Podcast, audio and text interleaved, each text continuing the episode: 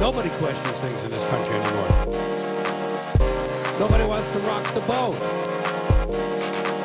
It's all bullshit, folks. It's all bullshit, and it's bad for you. But we believe them because they're pounded into our heads from the time we're children. Children should be taught to question everything, to question everything they read, everything they hear.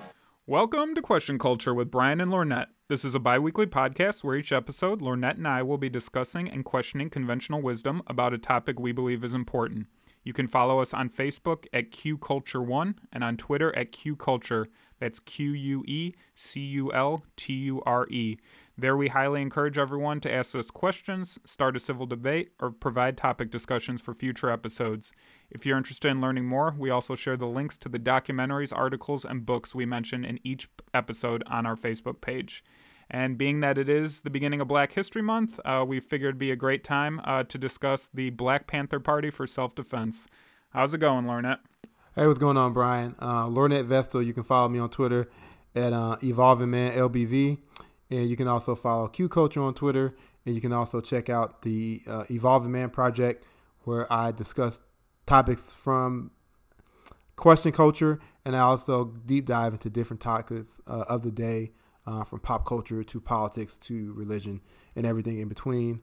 And we have other contributors. And last but not least, um, a little bit different from, you know, the normal uh, things Question Culture and my Evolving Man Project website is about. But um Even the Faders is a book that my wife and I released at the beginning of January. It's a sci-fi tale of, uh, uh, of a woman who f- discovers that she has amazing abilities and has hidden them so long, um, but it ends up blowing up in her face as she gets involved with a shady government organization. So it's a really cool uh, novel. Uh, check it out. Um, um, very different from what, what my normal um that nine to five is, and, and podcasting and blogging and activism. But, um, you know, sometimes you need to get that creative uh, spirit. So, uh, and also cover art by me.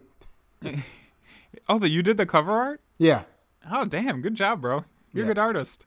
Um, yeah, thanks. Yeah, it's funny that it's kind of, you know, slightly in the superhero genre, because I, I tend to watch, you know, like, I like movies with, like, deeper, sophisticated plots, but, like, when I do watch junk, it usually is superhero. So I've tried to, like, self-analyze. Is that, like, a hero complex, you know? Like, you, like, want to save the world, so you kind of vicariously do through these superheroes. I, wonder, yeah, but, I kind of think that's what that's about. But we, we talked about them before. Most of the time, they're kind of, like, terrible, so. Yeah. We blew up everything, but hey, we saved you peasants. We saved five people, but the whole city's on fire. Exactly, like Superman.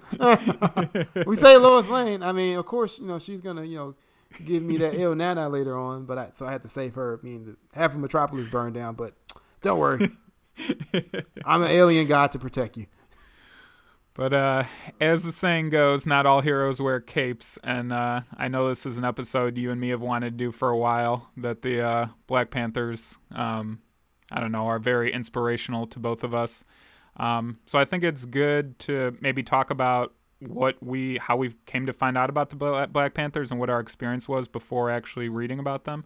Yeah, um, and, and I guess what we're questioning today is, you know, this is Black History Month. You know, um, history is a, a topic that, unfortunately, you know, it's a saying, those who don't remember their history are um, doomed to repeat it.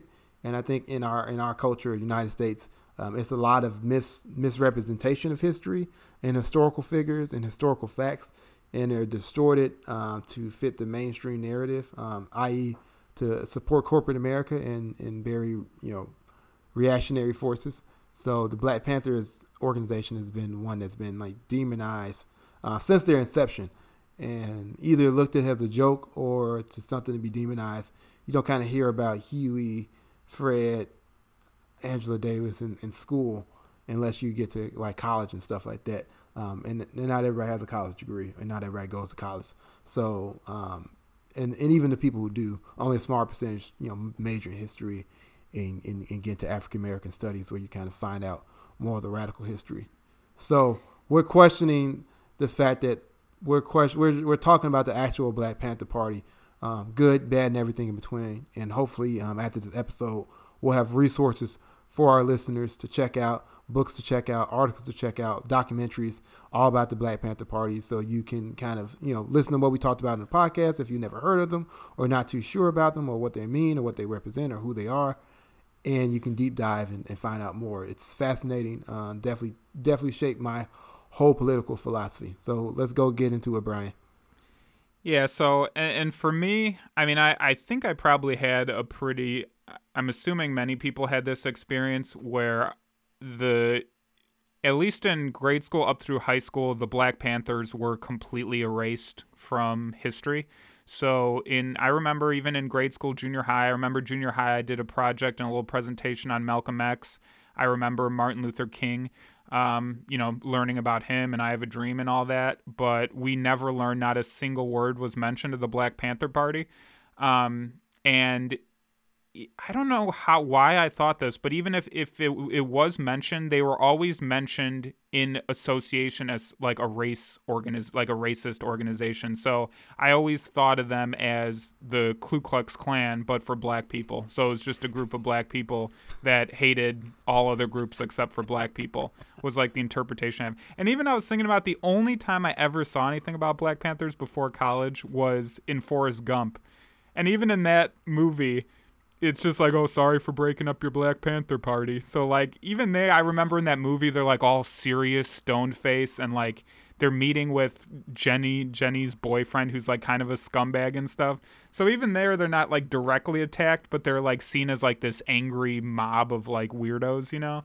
Yeah, so, and, like, you know, his his her boyfriend is a scumbag, and, like, he slaps her, so, like, look at these misogynistic, like, Black Panthers, right. and, and hip, he's, he's and hip, associated with the Black Panthers. And the hippies yeah. that were hanging out with them, they're all scumbags. Look at, look at, you know, and we have the right. good old American boy, Forrest Gump, in his uniform, come back from war, despite his war experience being quite terrible. But, you know, he was a, he was a simple man, so he's just like, I just want, I just want good, my strength boat. Lieutenant Dan, you got new legs. Oh, what a movie.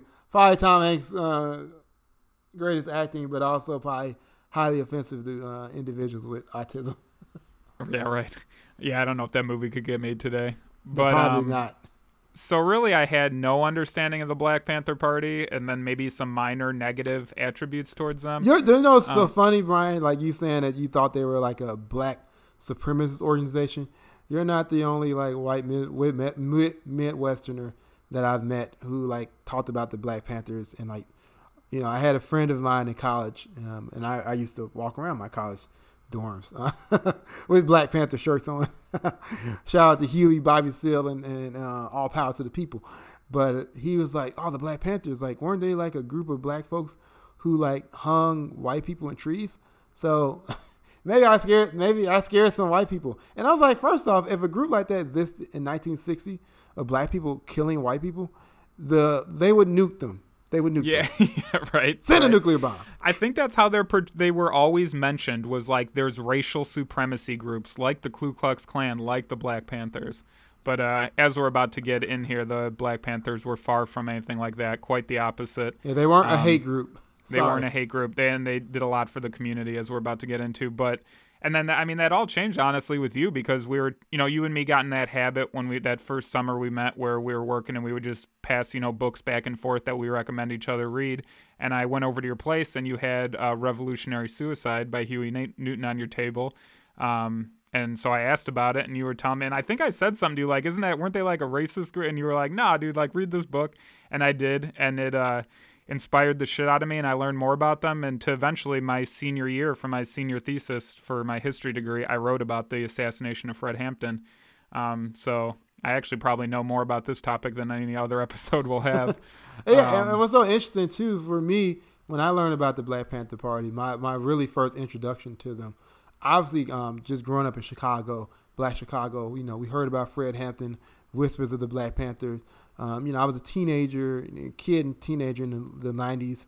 Um, so, you know, when I looked at, you know, saw all about them, I was just, I just knew like, oh man, they look cool. They got their berets, they got their, they're dressed in all black. They, you know, they're ready to go, you know, take it to the man.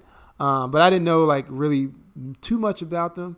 Um, they had the really kind of movie that came out in nineteen ninety-four called Panther, but it kind of glossed over a lot of things and kind of, you know, you can't really get deep in there.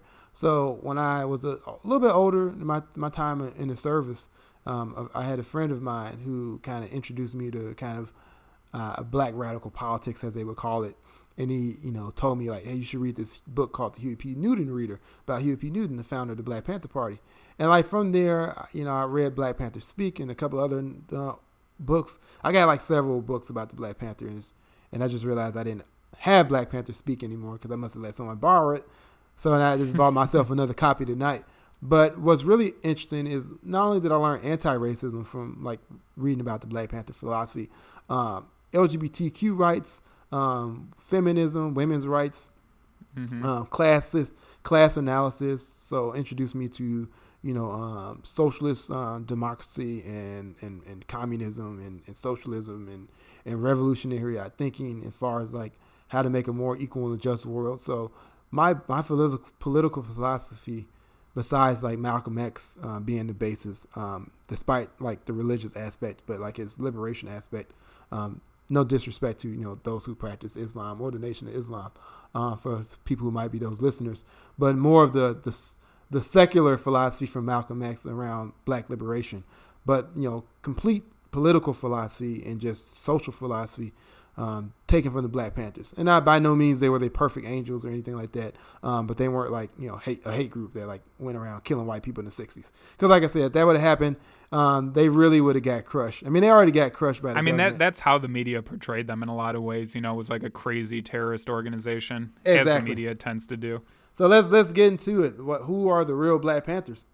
All right, so the real Black Panthers, and and we'll and I you know I noticed in, or I said in the title, the Black Panther Party for Self-Defense. That was their original name. Now there's still the the organization that we're talking about operated from nineteen sixty-six to roughly the, the late seventies, early eighties. It was kind of disbanded after that. There is, you know, the new Black Panther Party, and that's kind of a separate thing. And as far as I can tell, they don't do as much for the community as the original Black Panther. No, they just come around for photo ops. Right, right, exactly. So we are talking, they were at the time referred to the Black Panther Party for Self-Defense, um, and we're talking about the organization as it existed in the late sixties and seventies. Um, and they were founded by uh, two college uh, students, Bobby Seale and Huey Newton. Um, Huey Newton actually taught himself how to read so that he could get into school, and um, they were inspired by Malcolm X. Um, originally they were inspired by Martin Luther King too, but then came to be a little disenfranchised with his nonviolent, uh, politics basically. And, um, so, I mean, basically they started in Oakland, California and started building from there. And did you have more you want to say, or you want to start getting into what they actually did? Yeah. Well, what's interesting about Huey P. Newton is, um, he, you know, his family migrated from Louisiana, um, and to, to Oakland, California, I guess a, a lot of, uh, like the great part of the Great Migration. And what's interesting about Huey P. Newton is his older brother was in college and kind of on the right track, where Huey was kind of like a juvenile delinquent, getting in trouble. Like you said earlier, he mentioned he learned, taught himself how to read, but he was, you know, was a, a very intelligent man and controversial. And we'll kind of get into that too. Um, but what was interesting in his younger years, um, he, he went to college and he was kind of, a, like I said, a juvenile delinquent and a petty criminal. And he started to study law or pre-law in, in, in community college. And his goal was like, I want to, in order to be a criminal, I should know the law so I can be able to break them. So it's kind of his thinking was uh, kind of more, um, it, it was pretty, that was pretty clever for someone who just taught themselves how to read to be like, I want to be a criminal, but like how to get away with the law. I just, you know, learn the law. I mean, it's kind of like our politicians. You know, they break the law by writing the laws and then just changing them, like the businesses do. Like, oh, no, we didn't break the law. Let's just change them. Okay. It does show a level of intelligence rather than being just like, I'm going to break these laws, to be like, I'm going to learn about the law so I can find better ways to, you know, rig it and get around it, basically. And then it seemed like what he did was, because it sounds like he read a lot of philosophy and stuff, so it sounds like it's kind of, even though his goal was originally to learn the law so he could be a better criminal, it evolved into... I think he probably realized how deep the rot went, you know, in society, yeah. And how really the economic system, how deep it's used, and that there's really no escaping it unless you organize and, you know, yeah. Do what they did. And a very interesting, like, uh, quote from Huey P. Newton, he talks about, like, uh, in capitalism. And, and, and thankfully he met Bobby Seale, and kind of the rest is history. But he, he talked about like our, our current economic system, which is capitalism. And he kind of broke it down like legitimate capitalists and illegitimate capitalists. And he talked about like the legitimate capitalists, you know, buy and sell and own things that are deemed, you know, legit by society. So, you know, you can be like Jeff Bezos and have your, your Amazon. And despite like you making billions of dollars and like paying your workers, you know, the bare minimum and kind of not even giving them like any type of benefits. Um, you, you're that's that's legit. That's totally legit. You're a business owner. You're you're a capitalist. And then an illegitimate capitalist is someone who is like on the corner selling petty dime bags, and society deems like, oh, you're selling illegal street drugs. You need to go to jail forever. Uh, three strike laws. Shout out to Joe Biden and his uh, crime bill, and, and Bill Clinton for the three strike laws. But the thing is, is they both are supply and demand. They have a product, they're supplying it to, to the to the community, and you know they're selling it. So it's supply and demand. So it's the same thing, but it just what society deems is legitimate and illegitimate. So that's kind of a, a, a window into his thinking. Yeah, I mean, you can kind of look at it as rich people are allowed to do things that poor people can't. Because even if I'm like, okay, so yeah, you have, you know, a small-time crack dealer out on the street who will get busted and go to jail. But then look at all these pharmaceutical companies that just sold opium and pushed doctors to sell opium op- opioids willy-nilly. And how many fucking people have died in the opium epidemic? It's the same shit, but nobody went to fucking jail for that. And I mean, even look at the shit that happened this week with the stocks. It's like, you know, all these fucking rich people can do all this speculating and, and falsely drive up things. Think about before COVID happened, all those politicians that did got insider training, insider yeah, training. Did insider training. None of them are in jail, but now they're talking about, you know, coming down on these people on Reddit. So it's a it's a it's a tiered system, and Huey Newton definitely discovered that and found it out.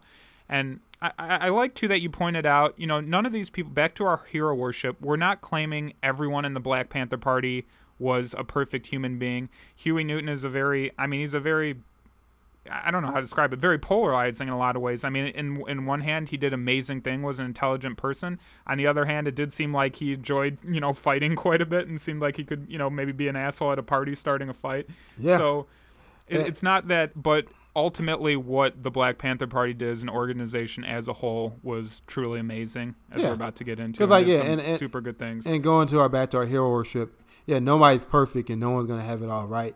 And I, I think sometimes in, in, in, in critiques of like leftist and radical politics, it's just like, oh my God, you drive a car. You must be a sellout, you know. Right, yeah, right. Oh, yeah. oh, you know, you, you, you shop at like Walmart and it's like, you're a sellout. It's like, look, I, I'm I'm tied to this fucked up system, but I, you know, I can call it out and want it to change. Um, right. Versus if, if you like, don't.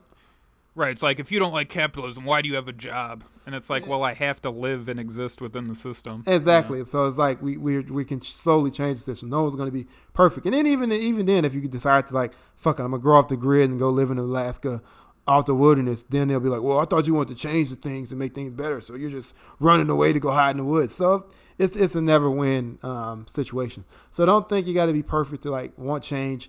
Um, even those people that we kind of idealize in history, where we talked about Doctor King and, and even the folks we're going to get into in the Black Panther Party. Um, you know, they're flawed humans. They had good days, bad days. Some of them did some amazing things. Uh, some of them did some bad things. Um, nobody's perfect. Huey P. Newton definitely was like cold, polarizing and controversial.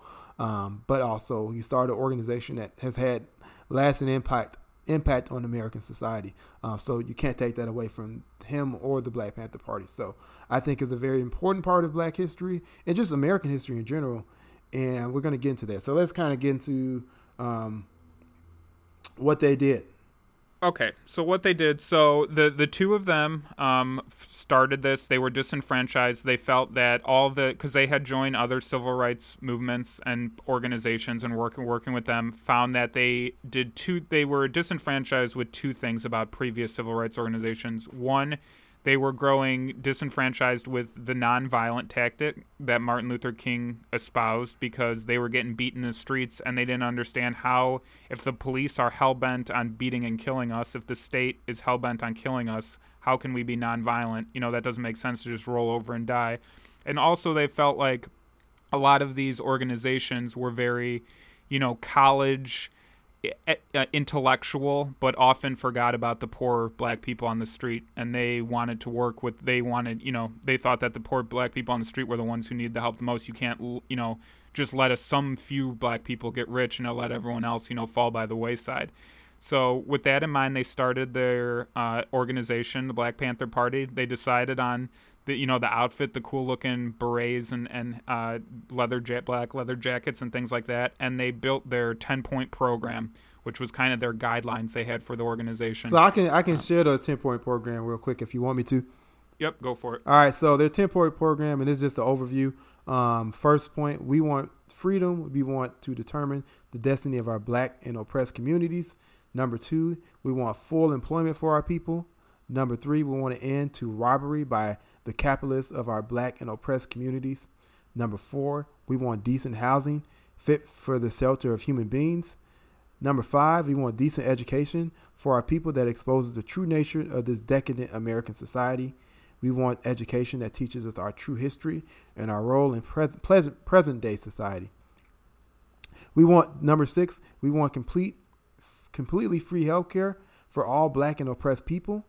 Number seven, we want immediate end to police brutality, murder of black people and other people of color, and all oppressed people inside the United States.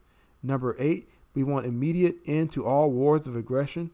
Number nine, we want freedom for all black and oppressed people now held within U S federal, state, county, city, and military prisons and jails. We want trials by jury of peers for all persons charged with so-called crimes under the laws of this country. And last but not least, number ten, we want land, bread, housing, education, clothing, justice, peace, and people's community control of modern technology. Yeah, and I mean, which I, I think is a very understandable list. I mean, those are all things that as human beings we should have access to, and clearly up to that point in history, certainly, and even still now, I don't think this country has delivered on the promise to black people of any of those things. Um, and not and to mention so what, this was crazy, crazy, and sorry to cut you off, it's just like police brutality, Medicare for all, what they kind of talked about, health, universal health care. These things, you know, the Black Panthers was founded in nineteen sixty-six. You know, it's two thousand twenty-one right now. So these, these, these struggles, these fights, these battles for justice and truth and equality have been going on Uh, for decades, um, are are still going on, and still yeah. the struggle continues. Um, and so they wanted to put that program into action. What they also did, and what I think is the best of the Black Panther, was what they did for the community. And what they actually did, they went out to their community and started interviewing people. And are you know what's what are the problems in society? What do you want fixed? You know, what can we do to improve things? They spoke to people in their community as they were organizing and growing their numbers.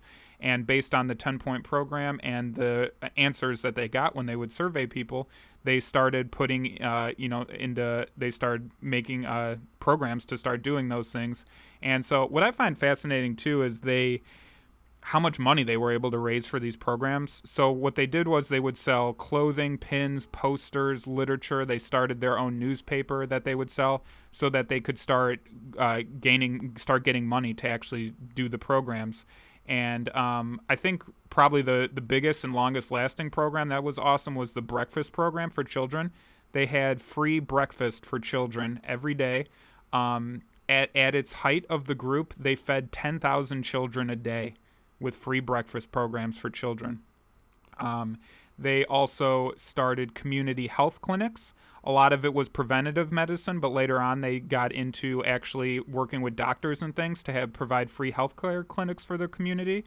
Um, they funded, um, they did, uh, they funded other things, so they had like shelters and stuff that could provide clothing where necessary. They provided free transportation for people who needed to visit family members in prison. Um, they had free clothing distribution centers. They had free education classes, classes where they uh, taught basic arithmetic and literature uh, reading, uh, law classes, history classes, political classes, and job programs. And um, they did this. They started gr- chapters started growing all over the country and even started spreading across the world into other countries. And then their biggest and most con- you know probably controversial one was they started doing armed patrols of the police. And that was because up to that point, black people had already been, there had already been patrols of police where they were following black people, you know, following police around to to, uh, to watch the interactions the police had with black people. But because the police police the police, so anytime people would report a problem, the police would, you know, oh yeah, we'll look into it, and then wouldn't do shit, so nothing would change. So what they did, being, you know, well-read in the law, they read that in California at the time, they had open carry, where you, as long as you didn't point it at someone, you could open carry a gun. And it wasn't and loaded. Be, yeah, no, it could be loaded at the time. Oh, okay, could at be. the time, it could that that we'll get into that. That changed later. Yeah, but yeah, okay. it could it could they you could open carry loaded guns as long as you weren't pointing them at people. Um, and they also, because they were super good with the, you know, knowledgeable about the law, they made sure to stand the proper distance away from the police so that they couldn't get charged with interfering with an investigation or anything like that. So they would drive around patrolling the police, and anytime the police stopped a black person, they'd get out with their guns and observe, observe, you know, from a distance, and just make sure that the police weren't abusing their community. Also, one and, of the things they did when they did to have those, um, police did pull over members of the community or were harassing members of the community. Um, and, it, and, it, and it, you know, we'll kind of connect it to like today with the Black Lives Matter movement. But going back then, um, what they did was also thought was brilliant. Um, you know, they followed the law. They looked at the law. They knew the law. Um, they would kind of, you know, depending on what the police officer was defi- pulling them over for, you know, they would kind of read like what the citizens' rights were when interacting with the police. Obviously, that changed with the war on drugs when, you know, our, our country basically gave police damn near absolute power. Um, but prior to that, the police didn't have complete absolute power um, prior to the, the war on drugs. So we'll get into Tricky Dick another time. But he, uh, I'm pretty sure it's a reaction from the Black Panthers. Um, but that was really clever and, and, and smart. So, you know, they stood a certain distance, but they would kind of read out loud enough for the person getting pulled over can like, oh, these are your rights as a citizen, et cetera, et cetera, et cetera. You know, you don't have to comply with this or that. You know, just say your name or give them, give them, just give them a little bit so they can't like charge you with something else, um, or, you know, entrap you. Um, mm-hmm. And they did that as part of the the free classes that they had as well. They would talk about the law, so people were very clear about what, you know, because if you're ignorant of the law, you could do all kinds of stupid shit and get arrested. Where it's like clearly what's legal, what's not legal, and, you know, promoted. Always follow the law. So that, you know, at least, you know, we can, when we go to court, because they're going to try and, you know, railroad you either way, at least you could have that you were doing everything lawfully on your side. Um, and we're uh, so, I mean, I guess too, I don't know. I was, yeah, I was just thinking about like more of the classes. So they were, they were teaching, of course, something that came, came under the thumb of the, the system was they were, you know, they'd have these history classes where they would teach people their black history, and then they were anti-capitalist. So that in a lot of their classes, po- political classes, they would talk about, you know, why um, capitalism is the root of racism. And I, I, I loved about, and I'll share a video of Fred Hampton talking to some people who are looking to join the group. And, you know, a lot of young black folks were turned on by how they looked, and yeah, we're standing up to the system, you know. So there's a video of two guys come and they're like, all right, we're ready to be in the group. We're, when do we get the guns? You know, we're ready to fight for the people. And Fred Hampton was like, you don't get any guns until you read these books, you know, and handed them a stack of books and was talking about how you need to be educated to be a part of the Black Panther Party, because if you're not educated, you don't know what you're doing, and you don't know, you know, we, you could start a, Black Panthers would start a community bank, but if you're not educated to, you know, why these things are going on and what this is going to be used for, then eventually, you know, you don't, you, you could, you'll just start stealing from the community bank because you don't know any better. You're just looking out for your personal interests, where if you're educated, you can get educated about the sense of the community, the goals, how, how the law works, how capitalism works. And so they were painted in the media as like this violent military, but really education was always at the the forefront of everything they tried to do. Yeah. And it kind of the piggyback on a couple things. So, uh, yeah, my mom is sixty-four years old these days, and um, I remember when I was younger, you know, when she was kind of around my age or, or a little bit younger in her thirties and stuff, um, when I was kind of old enough to kind of know about politics and history. So, like, you know, my, my preteen and early teen years, so, you know, I can finally kind of have that awareness. Um, she was like, yeah, you know, the Black Panthers would, she would, she was one of the kids who went to the free breakfast program of the Black Panthers Party in Chicago. Oh, shit. Okay. Uh, so, you know, she was one of those children that was fed by them. And what I think is interesting is the free breakfast and free lunch program that you have in every public school in America just about. And even during the pandemic, um, one of the, the worries is um, child hunger has went up, and that's just because the schools have been closed. Um, and also people have lost their jobs, and we, we're in an economic recession. Um, and we definitely need to deal with that. And, and, and having a new administration isn't going to make everything go away in, in rainbows and butterflies, no matter what M S N B C tells you. So we still got to get out on the street. We still got to organize. Um, we can do f- um, food banks and things like that in your local community. Y M C A is one of them. Um, if you if you can if you feel safe going out during the pandemic, uh, definitely uh, contribute to that. But the government, even though they repressed the Black Panthers and used all their resources to like basically stamp them out and discredit them, um, they they took some of those ideas. So one of the ideas they took was the free breakfast and free lunch program that's in public schools today. That was that wasn't started by the government being like, oh, we should feed these hungry kids. And the reason for it, the Black Panthers' reasoning, is, you know, you had kids going to school, but are they going to be focused on learning? And they were getting into a lot of disciplinary problems and acting up in class. But the thing was, they were hungry. So you're not going to focus on learning if your basic needs are not met.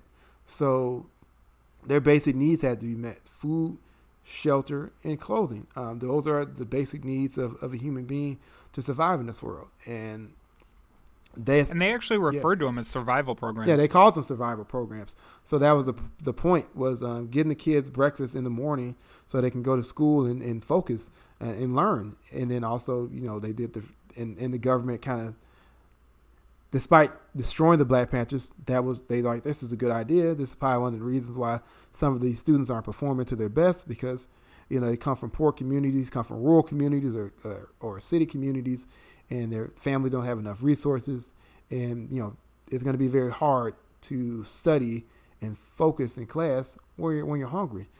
Um, it's just like it's going to be impossible to do your job if you are hungry.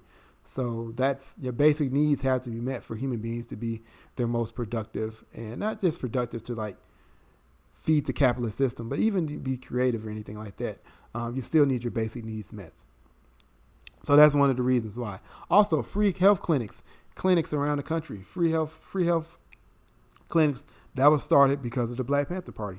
So that's one of the things that, you know, you're definitely not going to learn in school, but that, that that's the truth. They were the first to establish free health free health clinics in um, in urban communities in the nineteen sixties and seventies.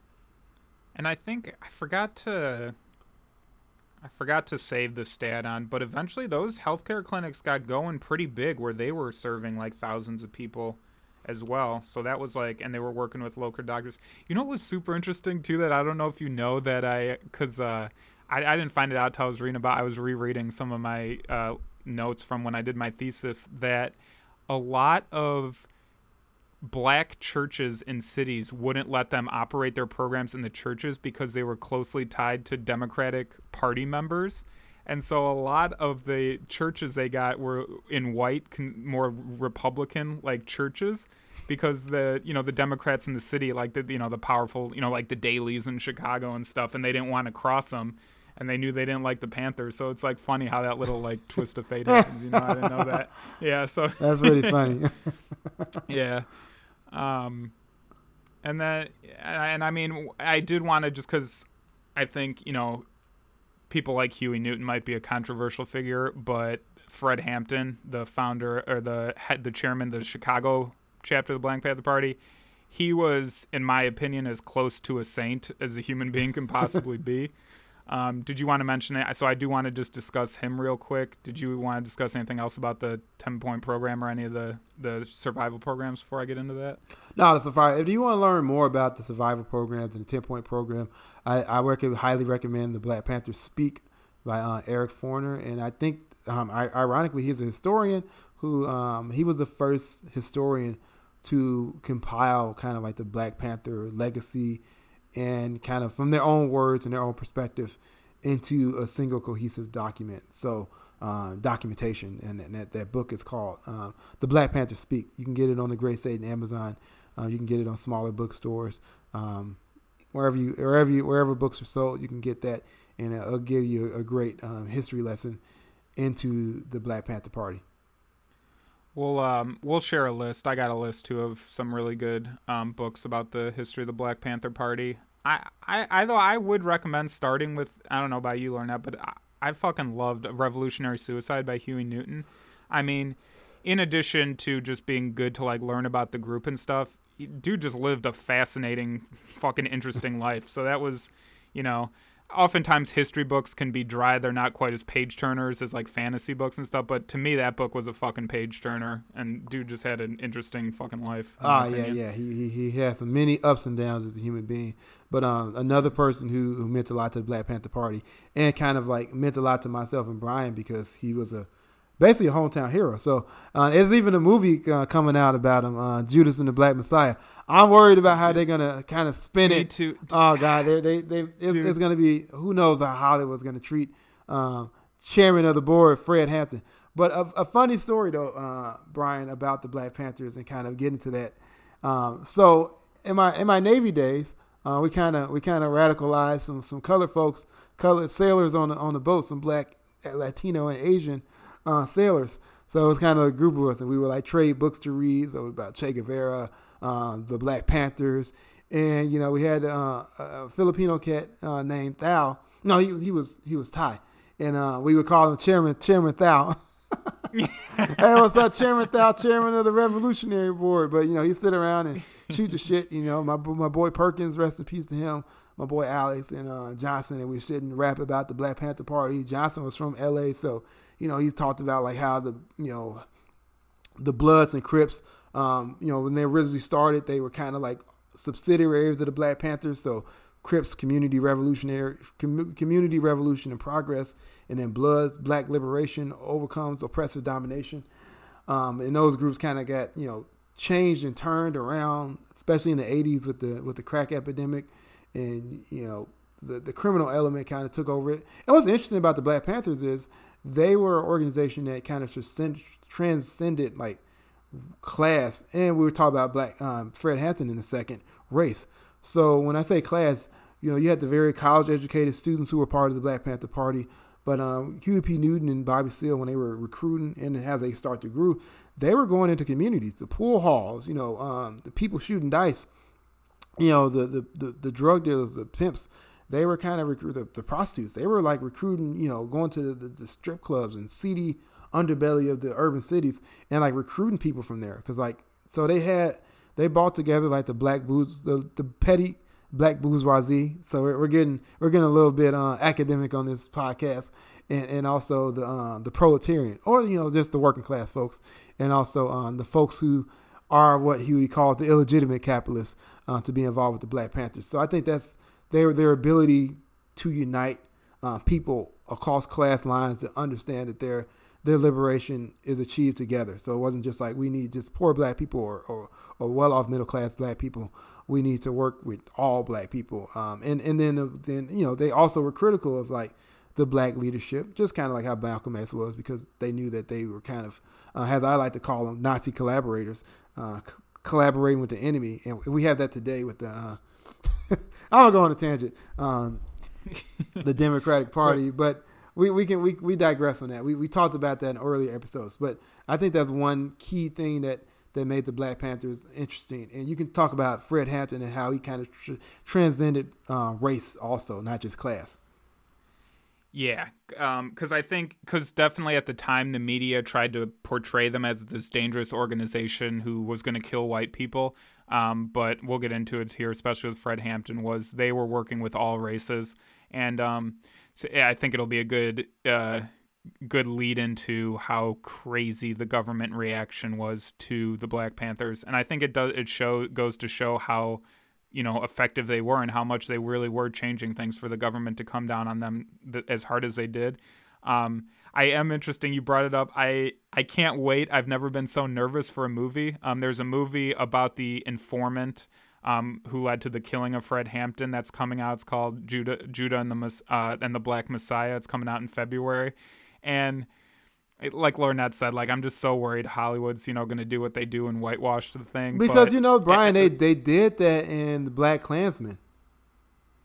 Oh, yeah, right. Yeah, because um, because well, that guy actually existed, but he wasn't like a hero. He was actually kind of like a snitch, and he wasn't like just snitching on like the K K K, which I think is fine. Obviously, fuck those racist assholes. Um, but he also was an inf- informant because he started infiltrating like the, the Black Panthers, and that like whole relationship they had of him in that movie was made up. That girl didn't even exist. and he kind of worked to like undermine and destroy the Black Panther Party. And what really pissed me off is that Spike Lee was the one who directed that that movie, and he has a scene in there where he's juxtaposed the K K K to the Black Panther, where like the the, the Klan is like, you know, white power, white power, and then the, the Black Panthers are like black power, black power. So like if you're like the average moviegoer, you're just assuming all oh, both these groups are just like advocating for like racism and like, you know, this is just reverse racism. And ironic, the the truth behind it, and that's shame on Spike Lee for that. So, you know, you're a little short. I like him less and less as time goes on. He's just he's become a fucking boomer. That's all. He got his he got his money and became a boomer. I can't yeah, believe exactly. He made Malcolm X, and now he's like, you know, making videos in New York, um, promoting the cops. Uh, I guess I guess you know. I guess either if the money's good, the money's good. So, you know, as Immortal Technique said, um, if you ch- try to change the system from within, it's not you that the system that changes, it's you that changes. So, so we better not become directors. Yeah, maybe I'm nervous about them because because that first teaser trailer that they released was fucking awesome, in my opinion. Like it. It captured, like, I got chills with those Fred Hampton speeches, you know, like the, you know, it seems like the, the, what's his name? The main actor guy who's playing Fred. Um, I don't know. It seemed like he was doing a real good job capturing the emotion of, of his speeches. So it like seems like it's going to be dope, but you know, time, time will tell, I guess. Yeah. And, and, um, and, and speaking about like kind of Black Klansmen in that, um, what, when the Black Panthers was talking about Black power, they were talking about uplifting Black people. And, you know, they encourage, you know, um, Asian folks, you know, yellow power, um, in, indigenous people, you know, red power, Latino people, brown power.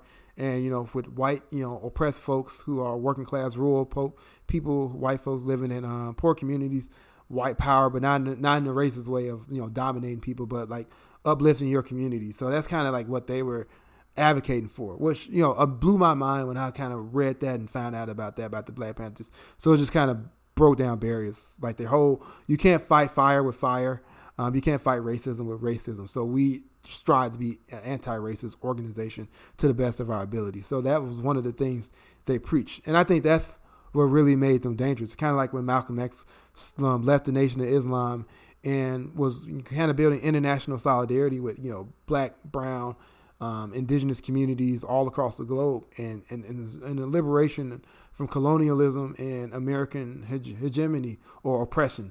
Uh, let's keep it simple. Um, and I think that's what made the Black Panthers dangerous. But um, if you want to get into Fred Hampton's Rainbow Coalition, you can you can break that down a little bit, brother.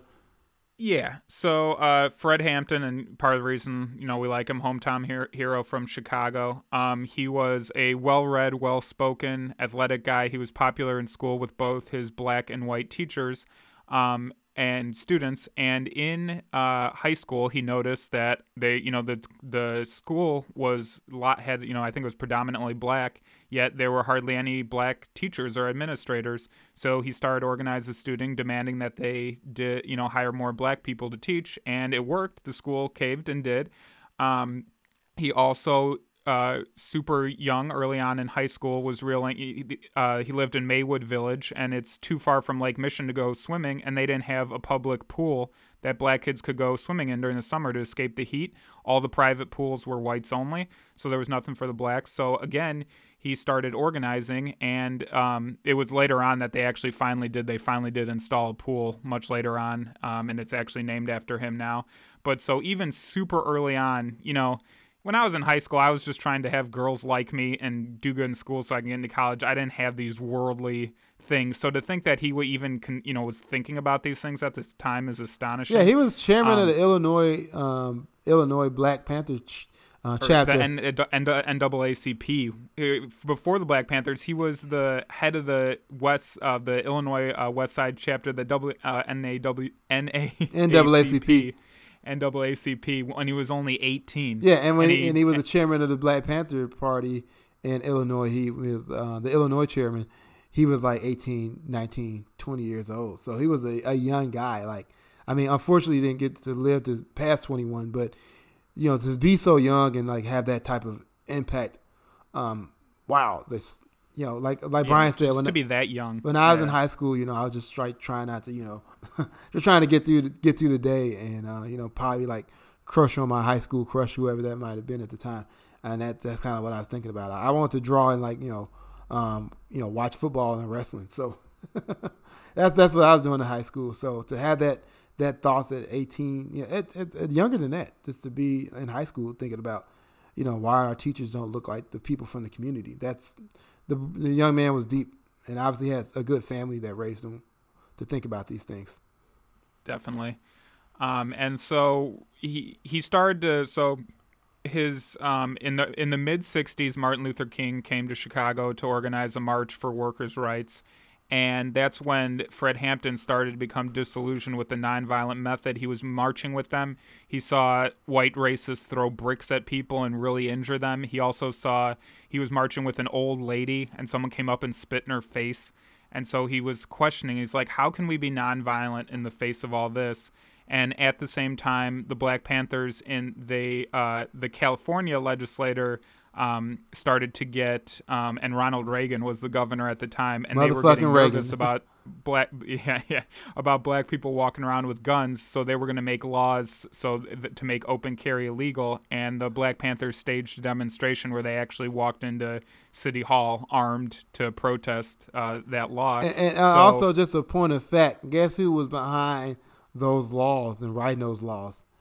Fucking N R A. The N R A, the, the first, second amendment rights. We need our we need our guns. They're going to take it away. And guess what the N R A tried to do? They tried to take guns away from motherfucking black people. Yes, they fucking did. The N R A. So, yeah, so, way to take off your mask and show that you're really well, just we a got, fucking we racist got a modern example of, exa- example of that with Philando Castile, uh, a, a law-abiding citizen who was uh, impactful in his community, worked at the school. A lot of the students looked up to him.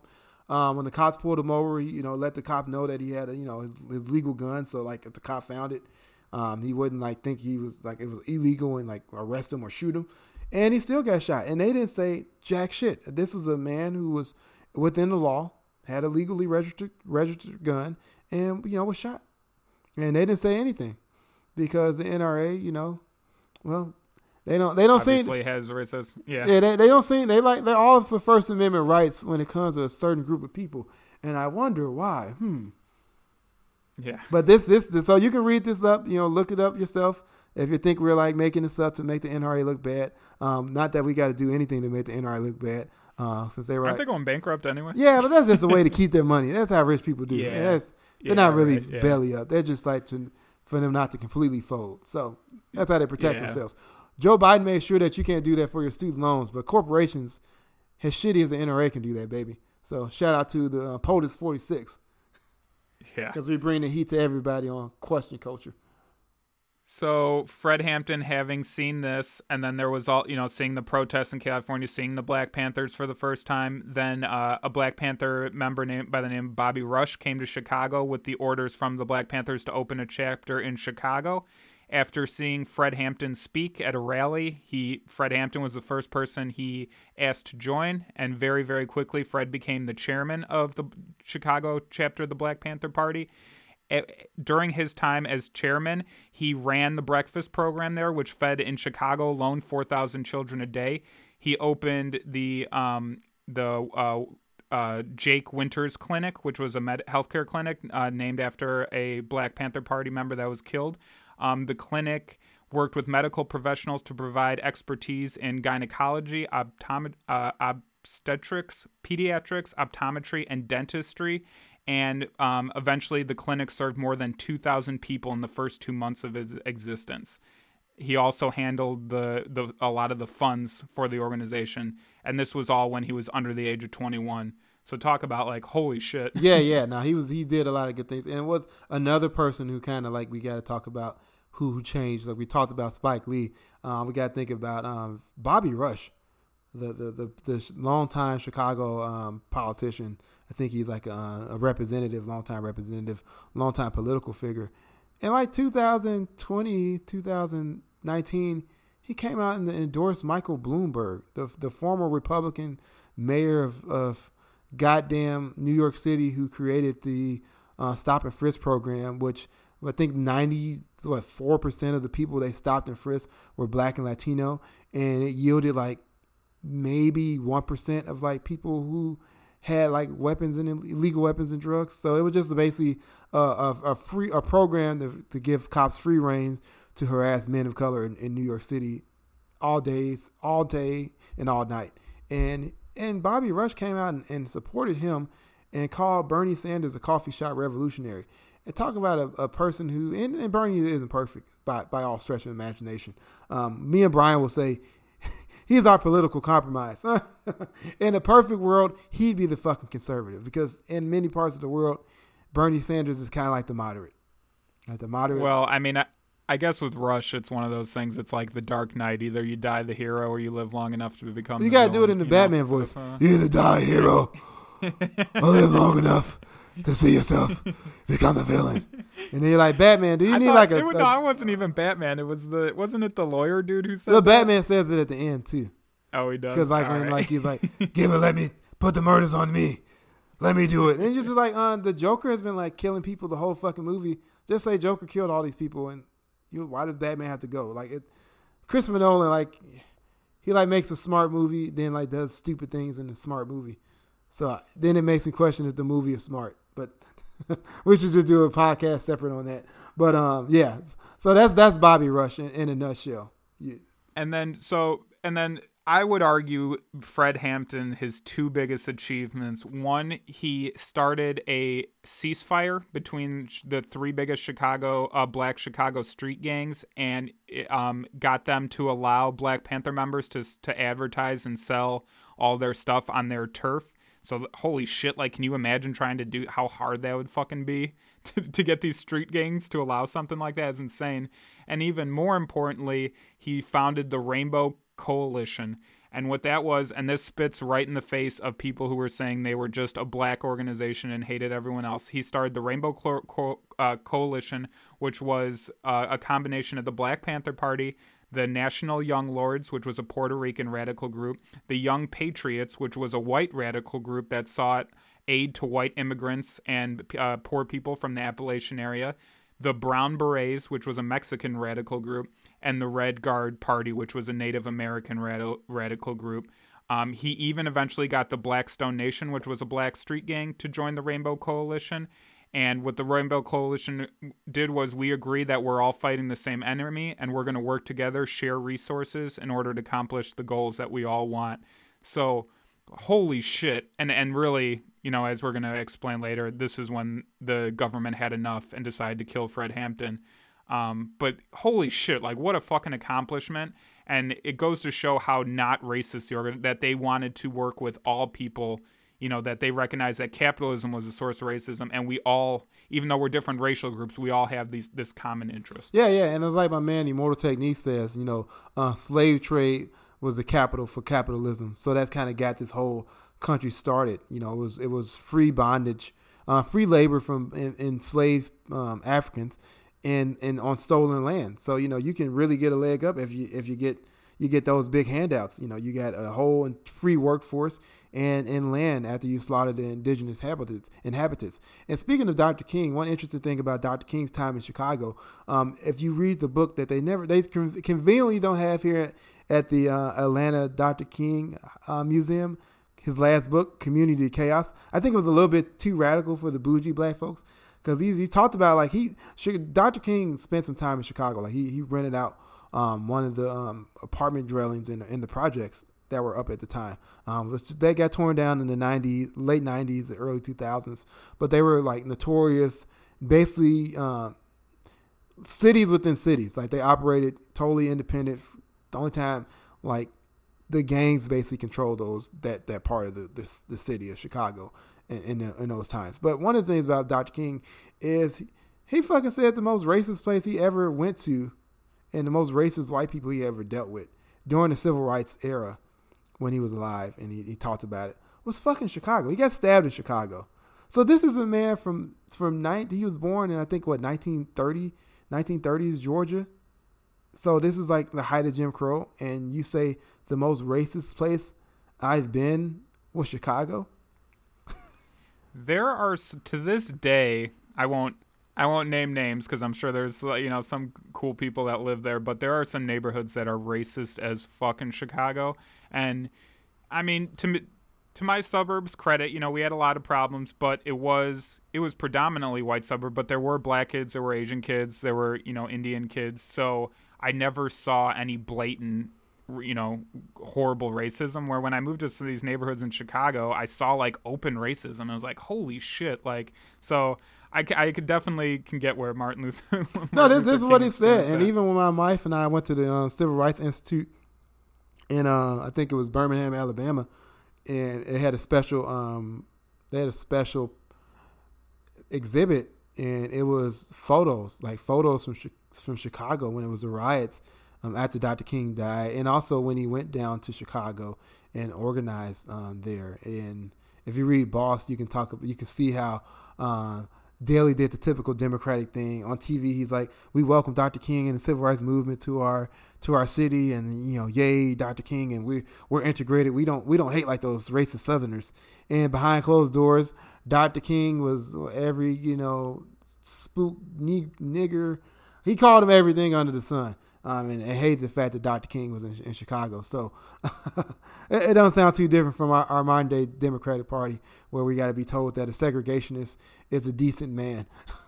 When in the yeah. eighties, he was telling lock the son of bitches up. And people were like, oh, that was a long time ago when Biden said that. Well, to the two thousands, like when he was an old man. He hasn't apologized. He never for apologized for none of that. And then when in the two thousands. He hasn't done anything to fix it. Oh, fuck no. And he said Obama spoke, spoke well for a black dude. And and then he said when you go to an Indian, uh, like a seven eleven, you got to speak with an Indian accent. Oh, yeah, yeah. And, and we supposed to believe that he's like, oh, he's a reformed, you know, it's, fuck that guy.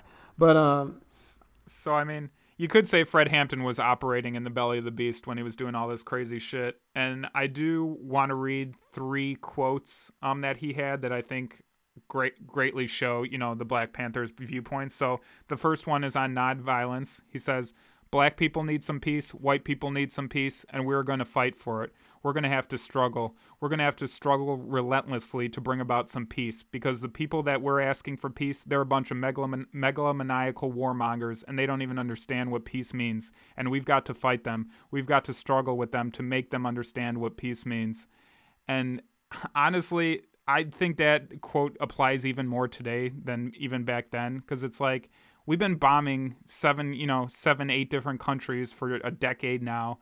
Endless war. Like, uh, this country can't even, the government can't even comprehend. We're run by war criminals. Every president has been a war criminal. We, you know, weapons contractors are, you know, fund majority of our, you know, government and shit.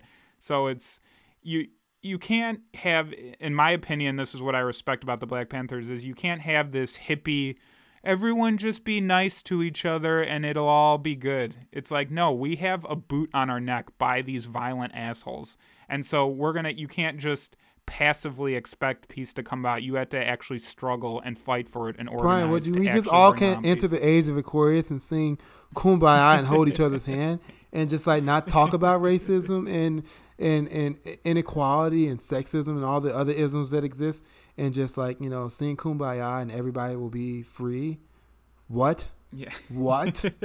I, I'll dare you. I'll dare you. You're you're ruining my, my point of view. I just want to have, I want to be like The Secret. I just want to think everything is fine, and then, you know, it'll happen. So like, I want to think that COVID goes away, and like it does. So I don't have COVID, so it must have went away. See? Magical thinking, baby. And, uh, and, And then the next one is, you actually said part of it earlier, where he was talking about, you know, working with everyone and not being a racist organization. He says, we we don't think you fight fire with fire. We think you fight fire with water.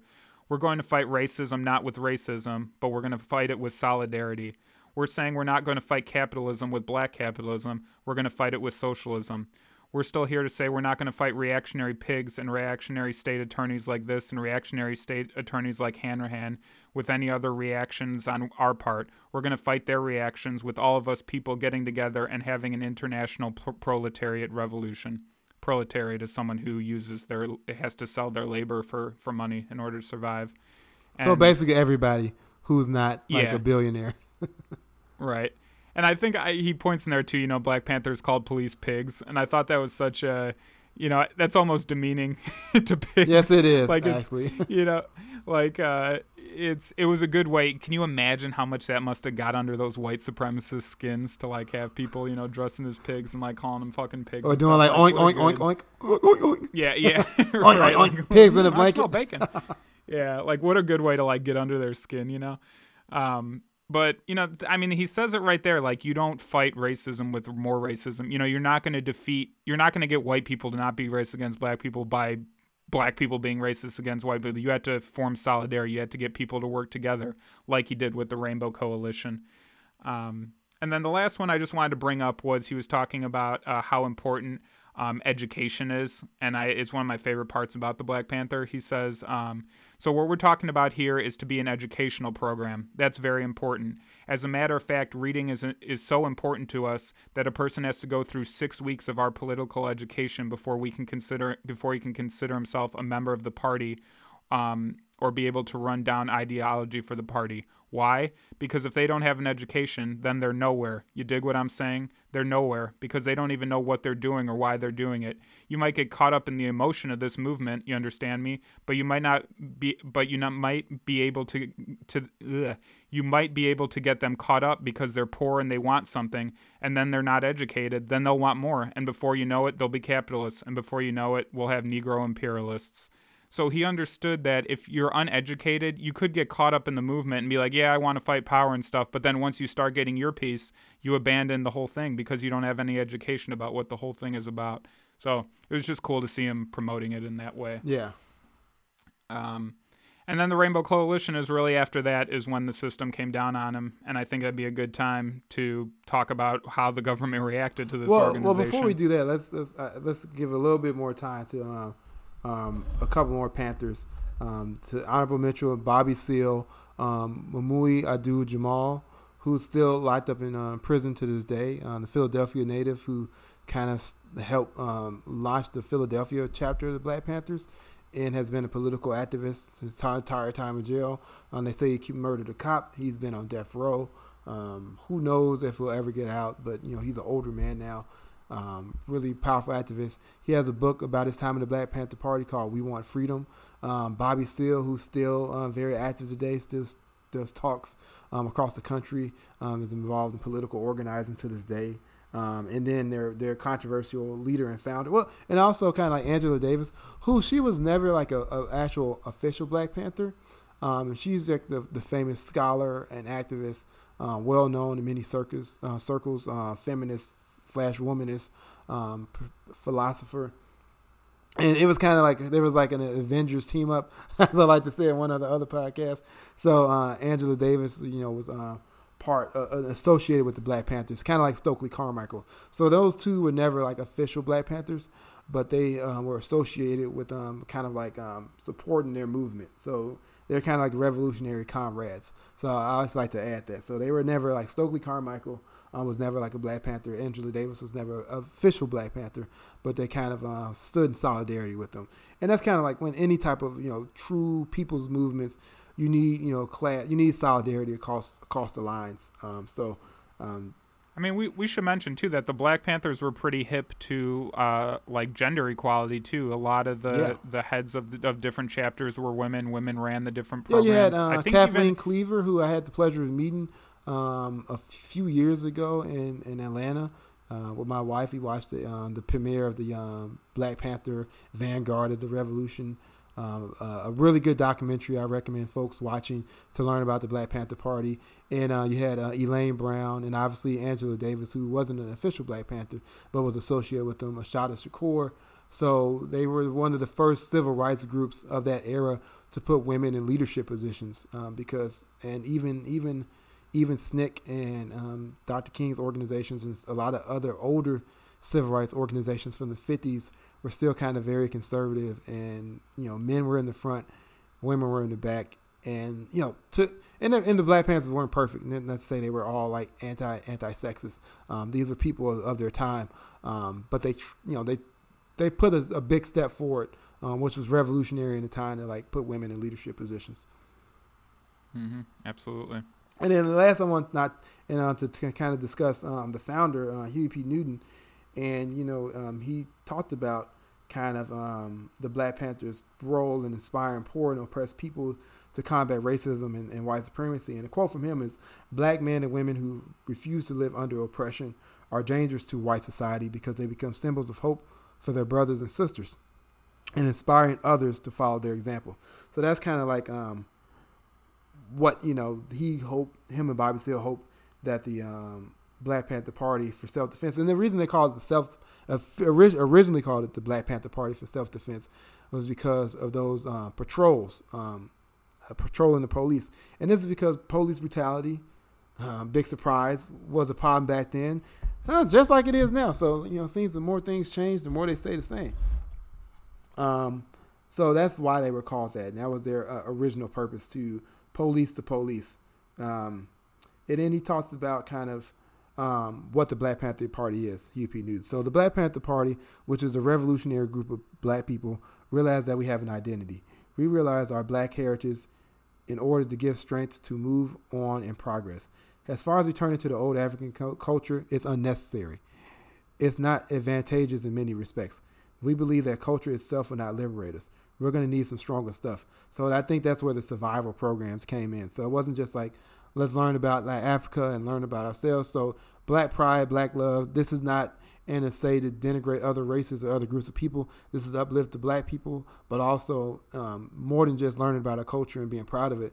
We have to, you know, uplift our communities.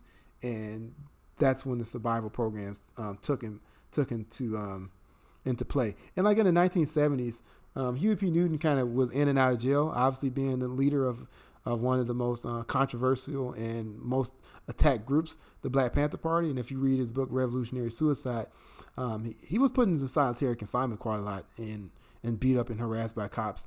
Um, but also had his, um, his consciousness expand while he was in prison, did a lot of writing and reading, and kind of, um, you know, took the Black Panther Party into a deeper political um, um, future um, with democratic socialism, uh, community interconnectedness, connectedness, uh, services for the poor, including the free lunch programs and urban clinics.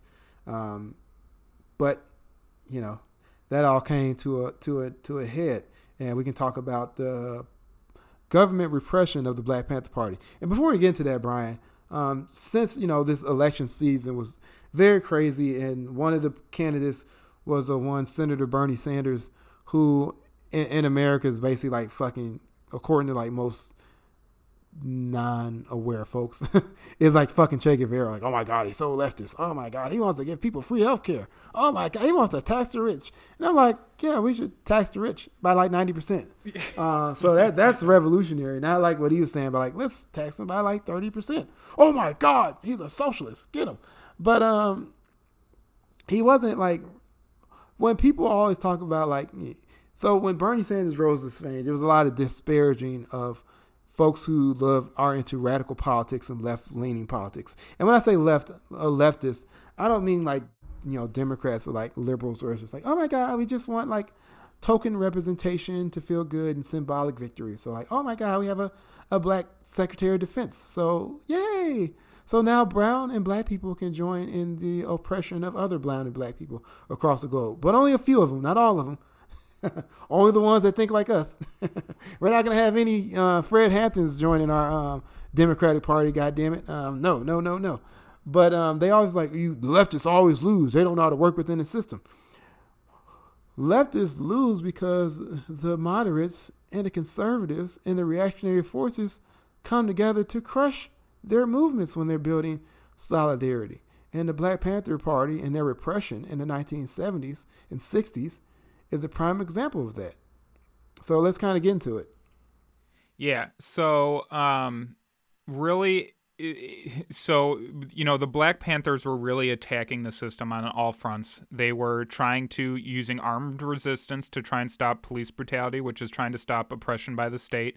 They were educating people. They were starting socialist programs, free breakfast programs, so that the community was becoming more self-reliant. They stopped, you know, shopping at stores as much because they were buying their materials and things, or getting their materials. So it was affecting business. So really it was, you know, affecting the state on all fronts. So they came down on them probably harder than I've ever seen. Um, Jay, they used the media, as they always do, to paint the Panthers as dangerous racist terrorists. J. Edgar Hoover, the head of the F B I, called them the greatest in- threat to the internal security of the country, which it's fucking hilarious to think a p- group that's like giving children free breakfast, like, oh my God, they're dangerous threats to the country. You know, it's like, what kind of country do you have, bro? Well, Spike you know? Lee did his, uh, back when he was sort of okay, uh, did the, he did a one man show uh, with the actor whose name I forget, but a really good actor. Um, should have got more roles, but he played Huey P. Newton, and, and he talked about like J. Edgar Hoover saying uh, the most dangerous threat to internalized security, internal security, is the Black Panther Party. And it's like, and he was playing Huey P. Newton. It's like, yeah, that, that, that J. Edgar Hoover, what he says, the most dangerous thing in America is feeding kids grits. Yeah. And I, I and I guess so. They're goddamn feeding those children grits, and they're they're getting food. Fuck them, destroy them, yep, crush them. And so what the F B I did was develop the COINTEL program, which was the counterintelligence program, and its goal was to use surveillance, infiltration, perjury, police harassment, and many other ta- tactics that were designed to undermine Panther leadership and destroy the Black Panther Party. And the only reason we even know about COINTELPRO is because some activists broke into government buildings and stole the documents that we now see. And I actually, when I was doing my research for my Fred Hampton thesis, I got to go in and see some of the original documents and stuff. And it is fucking wild how much has been redacted. Like, you know, every page would be full of words, and I would say like ninety percent of it was like blacked out and like shit you couldn't read anymore. So, you know, this was highly secretive stuff that we would have never known about. I mean, now we know COINTELPRO was the reason they killed Fred Hampton, Martin Luther King, just basically any dissent during the sixties fell under the umbrella of COINTELPRO. And, and speaking of um, funny thing about that, Brian, uh, so the nineteen sixties and seventies, they had this these surveillance programs, and they were, you know, targeting um, black activists, um, whether they were the Doctor King Nonviolent um, Student Coalition or, you know, the Stokely Carmichaels or Angela Davises or the Black Panthers of the world. I, I remember watching that um, documentary about Ted Bundy. And he was kind of doing his crazy shit back in the, the seventies. And there was a guy in the documentary, one of the police officers they were interviewing. Um, he was, and he was from back then. He was a police officer in those days. He was kind of like a, a big, big higher up with the F B I at this time. And he's just, you know what he fucking had the nerve to say? He's like, well, you know, because like Tom, Tom, Tom, Ted, Ted Bundy like walked out of jail like two or three times. Just like fucking escaped.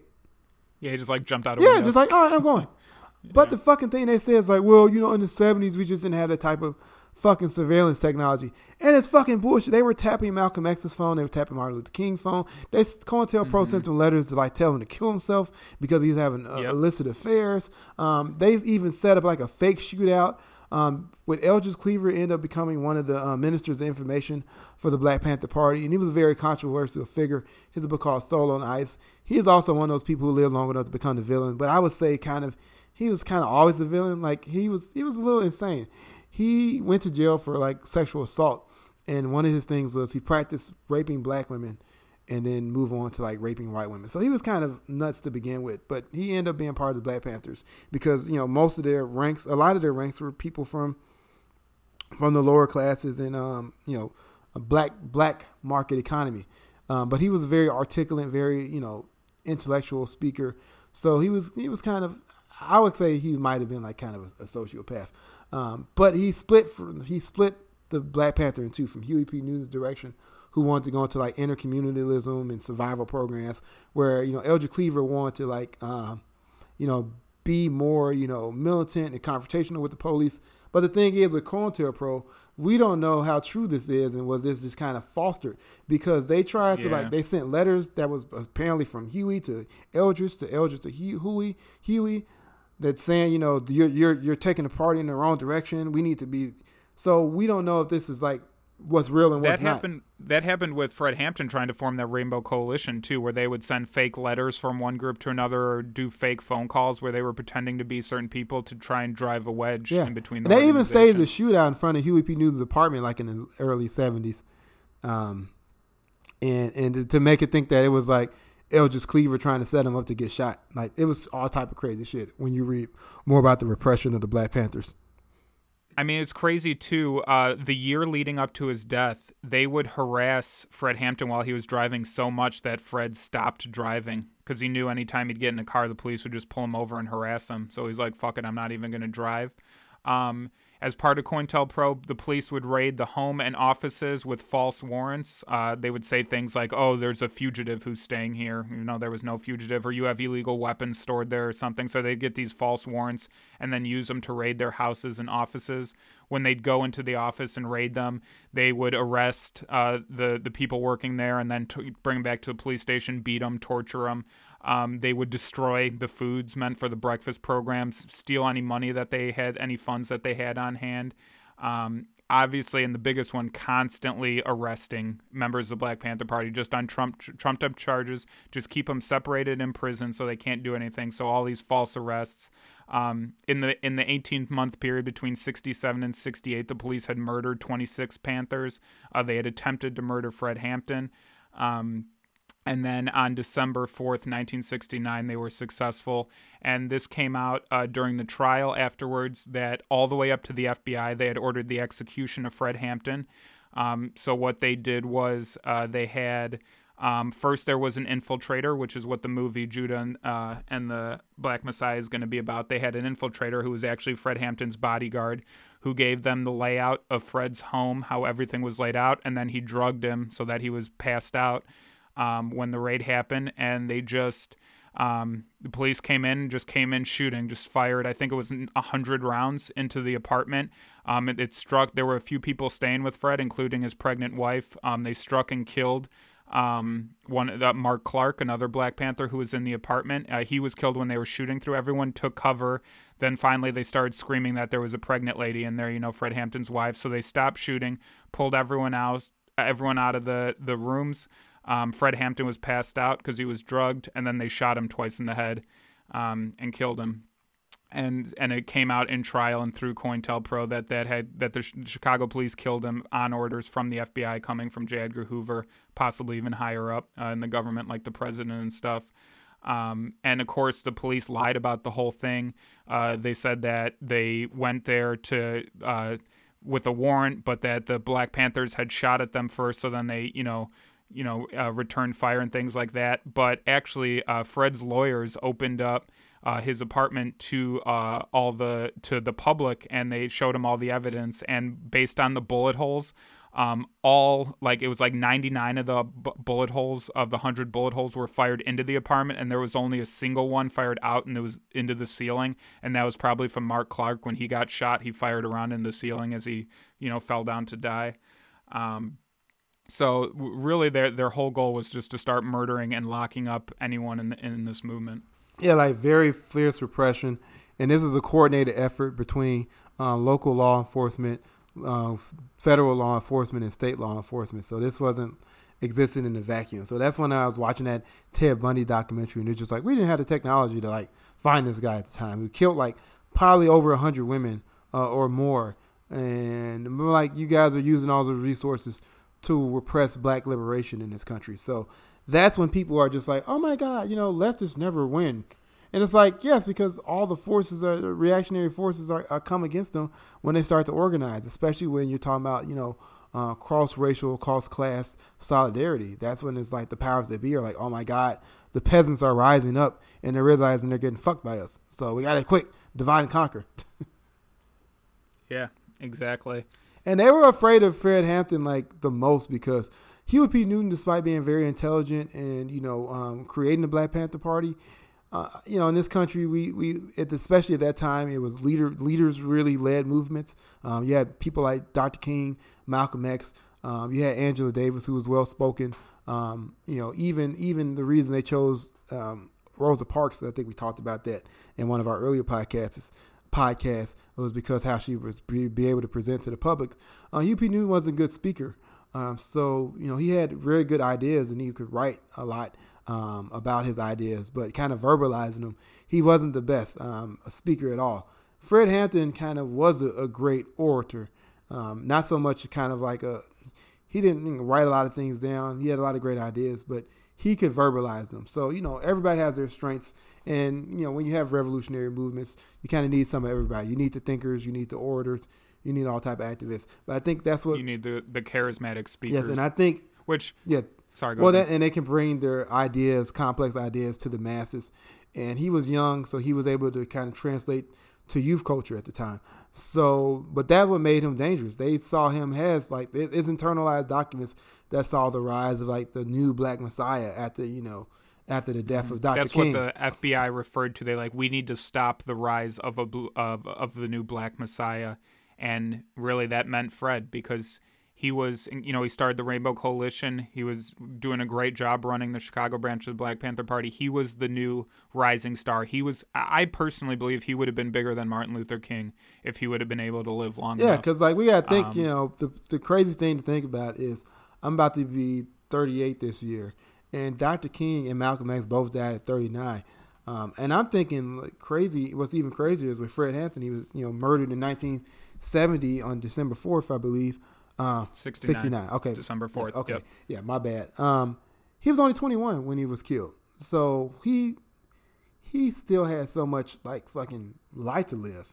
Uh, not just, like, with his political activism, but, you know, he had a, he has a son, Fred Hampton Junior You know, he had his fiance. So, like, he never saw his son's grow, son grow up. Um, missed his anniversaries with his fiance. Um, friends and families he had. Like, he never gets, like, his life was not... was not live, all because he wanted to, like, liberate his people, and not just his people, but oppressed people across the globe. So what a, like a pro-social, he died for, like, being very pro-social. Like, we could change the material conditions of all of us. And, you know, he worked across racial lines and, and, and worked across, and he went to, like, gang territory and organized truth, truce. Like that's like, that's some badass shit. And, you know, this man didn't get a chance to live. So that's that's what made the Black Panthers dangerous. And, and I only talk about their um, cross-racial solidarity. They were also organizing internationally. So Brian and I talked about some chapters opened up in other countries. They were meeting with, you know, dignitaries and um, revolutionaries uh, from all across the globe. And, you know, it's kind of like what Malcolm X did in the in the, in the early sixties. Um, when he was, you know, in touch with, you know, the Cuban revolutions, um, the different African revolutions that was happening in Kenya and in the Middle East. And, and the Black Panthers are also doing the same thing with anti-imperialist movements across the, across the globe, uh, sharing in solidarity. One time when Huey P. Newton was on trial for the murder of an um, officer, I think it was Stephen Fray or something like that. Um, he had, you know, um, some, you know, revolutionary Asian groups in California or join the Free Huey movement, um, you know, white celebrities, you know, activist celebrities, stuff like that were joining the Free Huey movement. So this was, they crossed, like, all these lines, despite the fact that the media did their best to, like, to, to discredit them, to be like, this group is anti-white, they hate white people, they want to kill white people. And they were the exact opposite. They were the true anti-racist organization. And, you know, we can talk about kind of my philosophy about life. A lot of the the, the being more of a having an egalitarian um, outlook on the world. Um, it was shaped by, you know, studying and learning about the Black Panthers um, because they, you know, were a group that speak out about sexism, that speak about speak out against racism and how, like, being racist and trying to fight. So, and we can we can get into the nitty gritty of it, like. You know, Black folks can't be racist. I mean, we don't benefit from, like, our skin color. We don't benefit from our race. We could be, we can discriminate. We can be prejudiced towards other groups of people, but we don't benefit from racism. Only like only white people will benefit from racism.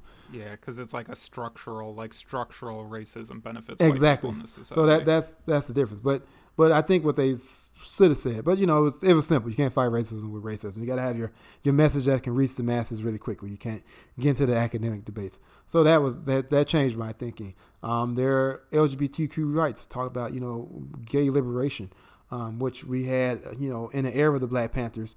I think in nineteen sixty-nine, you had Stonewall riot and in New York, um, which kind of led to the, you know, uh, gay rights movements that, that, that kicked off really in the seventies. But that was a spark.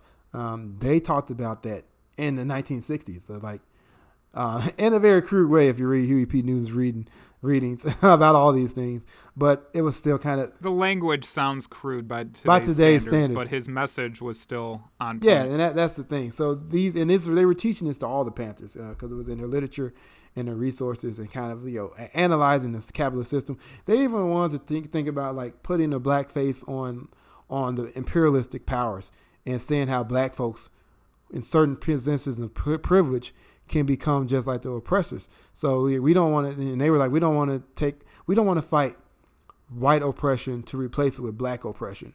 And when they mean black oppression, they mean of the bourgeoisie, the elites, the one percent of black folks ruling over the rest of the poor masses of black people. Because it's like, we, we saw countries like that in, in the Caribbean, in Africa, where it's a rich, small, black elite class that rules over all the peasants. And they were like, no, we, we need complete, total revolution where the masses, you know, are, are taken care of, and we've turned that, out capitalistic systems. I think the Black Panthers are my favorite civil rights organization because they, from the very beginning, understood the root causes of racism and thing. I think even Malcolm X and Martin Luther King, you know, initially they were, you know, and rightfully so, needed to be done was for, you know, black rights and, and fighting black oppression. But I think it wasn't for both of them till a little bit later in their life. They understood how economics drives this and everything. Where the Black Panthers, from the very beginning, they were very hip to, to that knowledge. And I, and, and I just and think I really we got to think about it. I mean, obviously all thinking about this happened in the sixties. So to us, they're all old. But when the when Huey P. Newton and Bobby Seale founded the Black Panther Party, they were like they were college students. They were young. Mm-hmm. So, you know, Doctor King and Malcolm X were in their thirties. So they came from a, a different era. So they were the new generation. So it's kind of like these...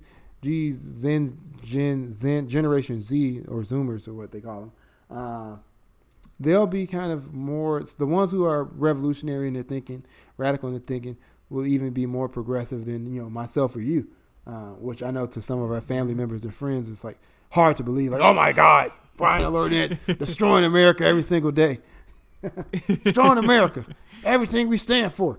But um, th- that's kind of how it goes. So. I'm very hopeful about our, our younger generation, not to romanticize them, because there will be some conservative Tommy Lauren type assholes and, and Ben Shapiro's that will come out of that generation, like every generation. But um, the folks who always a, a generation um, above or like below the next generation is always a little more progressive in their thinking. So that's why they could, you know, later down the roots of uh, um, L G B T Q liberation, women's liberation, Inter intercommunalism, um, socialism, dem- black li- black, black liberation, liberation. Yeah. Uh, fighting fighting racism with anti-racism, uh, police control of the community. And one of the most funniest things I think about the black when I think about the Black Panther Party, because uh, one of the things you hear conservatives, especially like since the since the Reagan era, is you know why don't they pull themselves up by their own bootstrap and stop taking handouts? Talk about a most a self black folks being self-sufficient.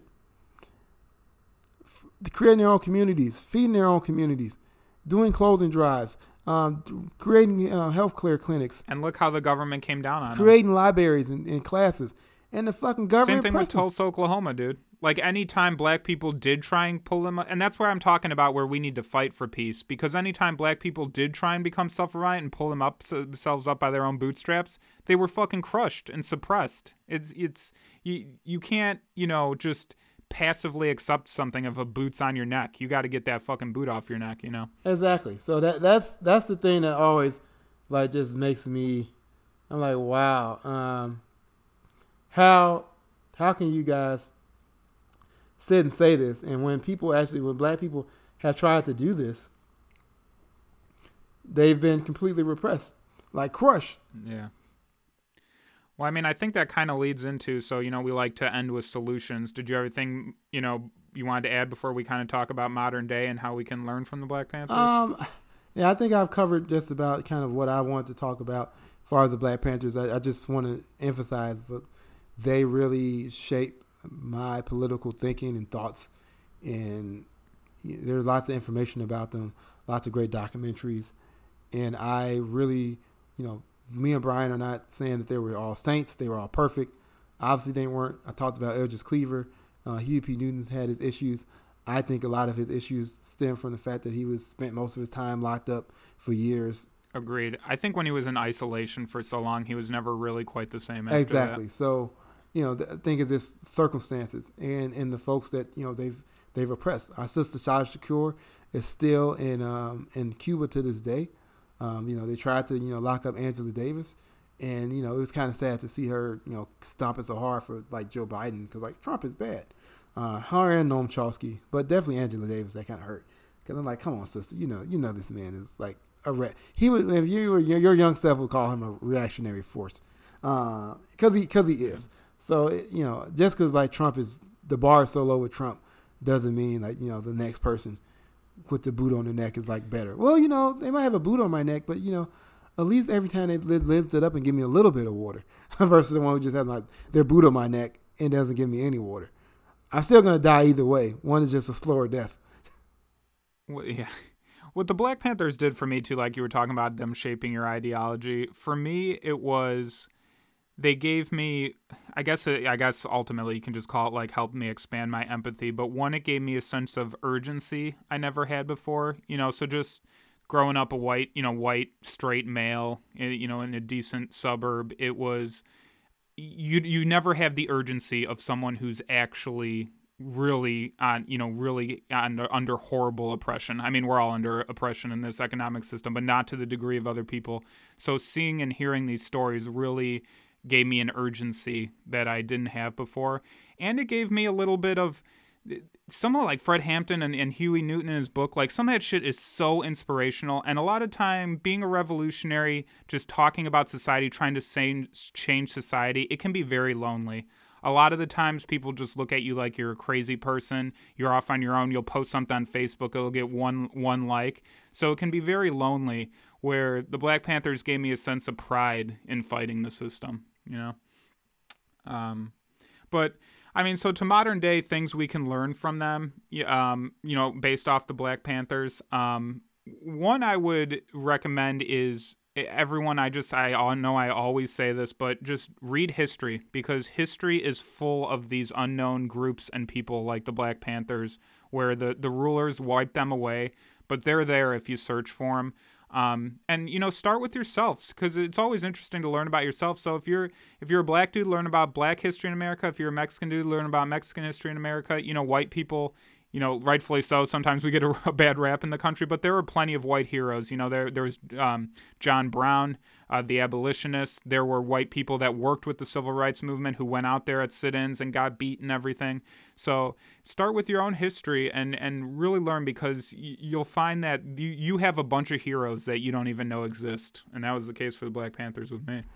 Yeah, and, and I, th- I I think another thing is um, one day...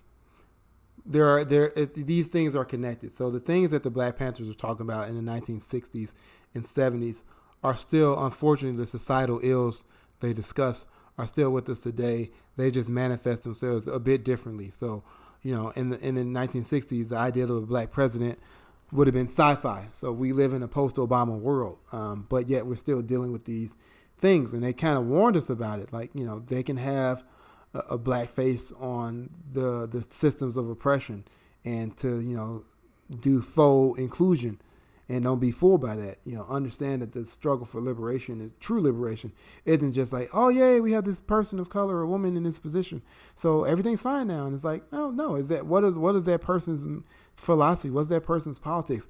How do they relate to people? What is their empathy? Are they are they just there to, you know, further just be a black face on on oppression? Imperialism?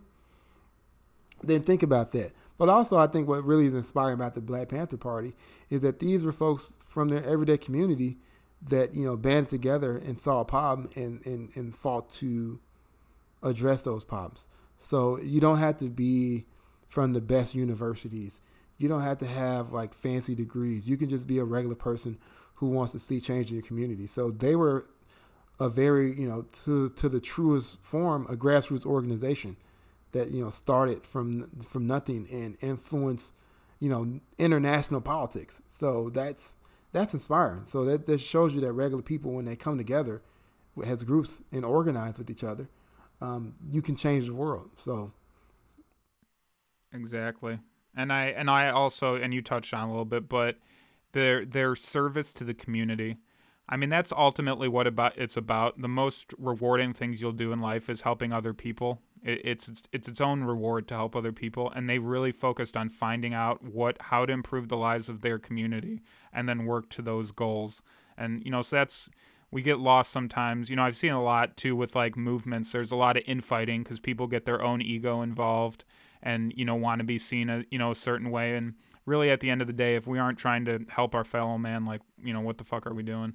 And I appreciate that about the Panthers. Yeah, and me too. I mean, and I, I think kind of going out that I sometimes people in this country, when they think of revolutionaries, you know, they think of Che Guevara in the mountains with the guns, him and Fidel um, fighting against the Batista uh, regime. And that's, you know, that, that's you know, that's romanticized thinking about revolution. You know, the Black Panthers, this isn't all, you know, glory and stuff. You know, those breakfast programs, those people getting up early in the morning, putting together those those hot meals, cooking those cooking those grits and uh, oatmeal and bacon. And it was people putting together, you know, lunches for the young people, free clinics, setting that up, the paperwork they had to go through. They had to get building permits and all these things. So none of that stuff's fun. Um, none of that stuff is glamorous, but it's all about part of the revolution. And they had to work with different people. It wasn't just like the Black Panthers. They had to work with different groups, as we mentioned, like the Young Lords, the Young Patriots, the Brown Berets, um, the, the the churches that we mentioned, um, even even some political figures, um, even if they're not perfect. Uh, if they're that they are allies in some things, you know, utilize them as tools. So it's this glorious thing that all revolutionaries have to be on their own and changing things. That's like a very kind of like the it's kind of like the hero worship we talked about in our podcast of one person saving everybody, everybody. And in the case of the Black Panthers, it shows you that um, it was it can just be individuals coming together and creating, you know, organizations to to fight against systematic oppression. And what's inspiring is seeing the, the movement for Black Lives Matter. And then what they learned from the sixties is being a leaderless movement. Because when you had the, you know, uh, capture of Huey P. Newton, putting him in jail, or uh, Eldridge Cleaver, you know, leaving to go to Algeria, or Angela Davis um, being put on trial and almost put in jail, or Assata Shakur fleeing, fleeing, or them killing um, Fred Hampton when he was only, he's a young man, like twenty-one. I mean, it's crazy. Um, that... They learn now, these movements, Occupy, Black Lives Matter, that it is great to have a charismatic leader. You know, they can they can they can share your philosophy to the masses, and they can have a face on that. But what happens? We can be like Bobby Rush. You can sell out, or you sell out, or, or get, get killed. killed. I mean, you know, jail and bury those committed, and smother the rest. In exactly. Grief. So that that's the problem. So when you have a leaderless movement, people can be like, I don't understand your message. I don't want what is your message? And those are people just being kind of like, they're just being. Tr- they're going to find a way to. Yeah. yeah. And, and nowadays we have something they didn't have back then. They they have Google, you have Bing, you have, you know, libraries you can go to and understand that. Uh, YouTube videos. You can even YouTube some of the um, speeches from Fred Hampton. You can um, Google some of the speeches from Huey P. Newton, Bobby Seale. All, all these folks and, and talks and stuff they've had over the years, debates. So all this stuff is available at your fingertip right, fingertips right now. So there is no... So to say, I don't... Steer clear of Wikipedia. Yeah. Anything... Wikipedia is fine if you want to find, like, science-y or anything, but anything history-related, Wikipedia sucks. Yeah. you gotta take, read a book. I'm sorry. Take it, take it with a grain of salt. Uh, they, but they, we yeah. all have some great articles and stuff like that linked into the... Uh, into our to our podcast. But I think that's the greatest thing they took from that those movements is like learning that like ha- having a leader, identifiable leader, has its pros, but the, the biggest cons is they can sell out the movement, or they can be corrupted, or they can just be killed. And when it's a leaderless movement, um, as Fred Hampton said, you know, you can kill the revolutionary, but you can't kill the idea. Mm-hmm. So the ideal of revolution is already there. Um, so you got to kind of make that shit like the Hydra. You know, cut off one head of the snake, another one grows. Yeah. So it's just an idea. That was such another good quote that he had that I forgot about, how you, you can you can uh, kill the revolutionary, but you can't kill the revolution. You can kill a freedom fighter, but you can't kill freedom. Uh, that, that one there's actually a video of online, so I'll share the link too because it's fucking awesome. Um, but speaking of which, you want to do your quote or you want me to go with mine? Uh, I'll, I can go with my quote. So um, I, I guess we, we, we Brian and I definitely have a... admiration for this um, small group of revolutionaries that came together in the late sixties um, and changed the world. Um, you know, politics in general, um, black culture in general, um, came together. The Jimi Hendrix, one of his most famous songs, Machine Gun, is an inspiration um, from the war. It's an anti-war song about the war in Vietnam, but also it has double meaning. It's also talking about the The soldiers fighting here in the United States, and those soldiers were, were the Black Panthers. So he opened every every song, every rendition of Machine Gun with, you know, this song is dedicated to the soldiers fighting in Chicago, Milwaukee, L A, all yeah, and all the soldiers fighting in Vietnam.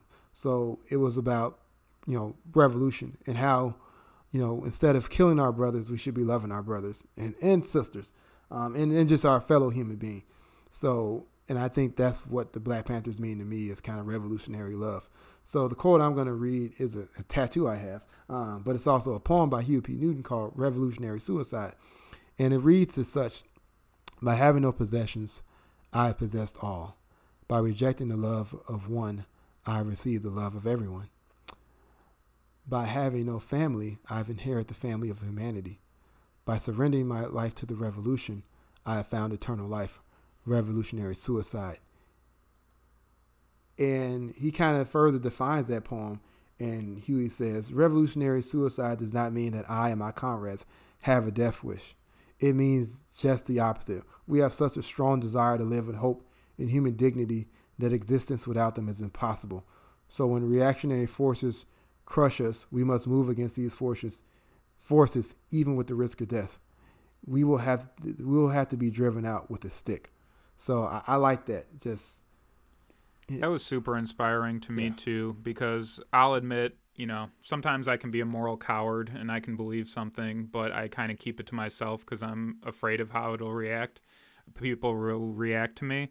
But, you know, Huey Newton lays it out there. You can, you know, if you know things are, if you're being oppressed and you know things aren't just, if you... If you just curl up and roll over and keep it to yourself, that's its own form of suicide because you're not living your full truth. You're not living your full life.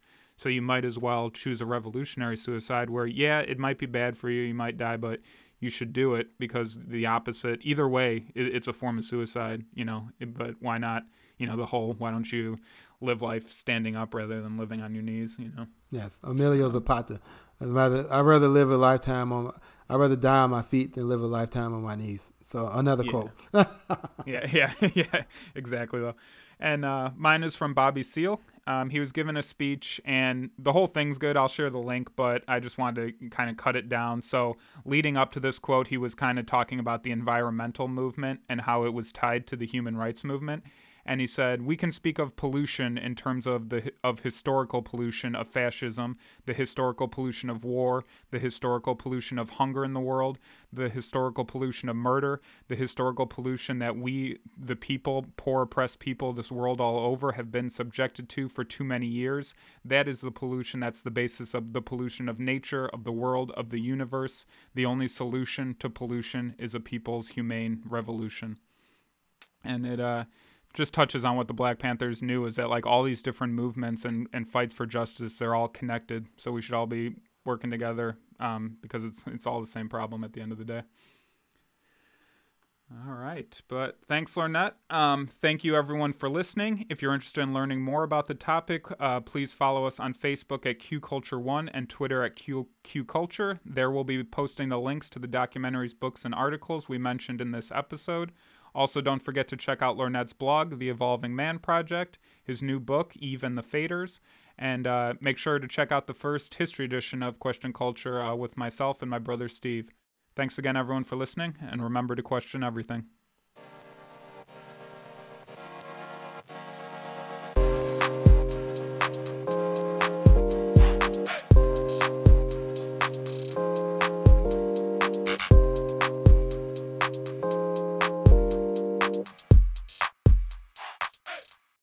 Any views or opinions expressed on this podcast belong solely to Brian and Lornette and do not represent those of people, institutions, or organizations that Brian and Lornette may or may not be associated with in any professional or personal capacity unless explicitly stated.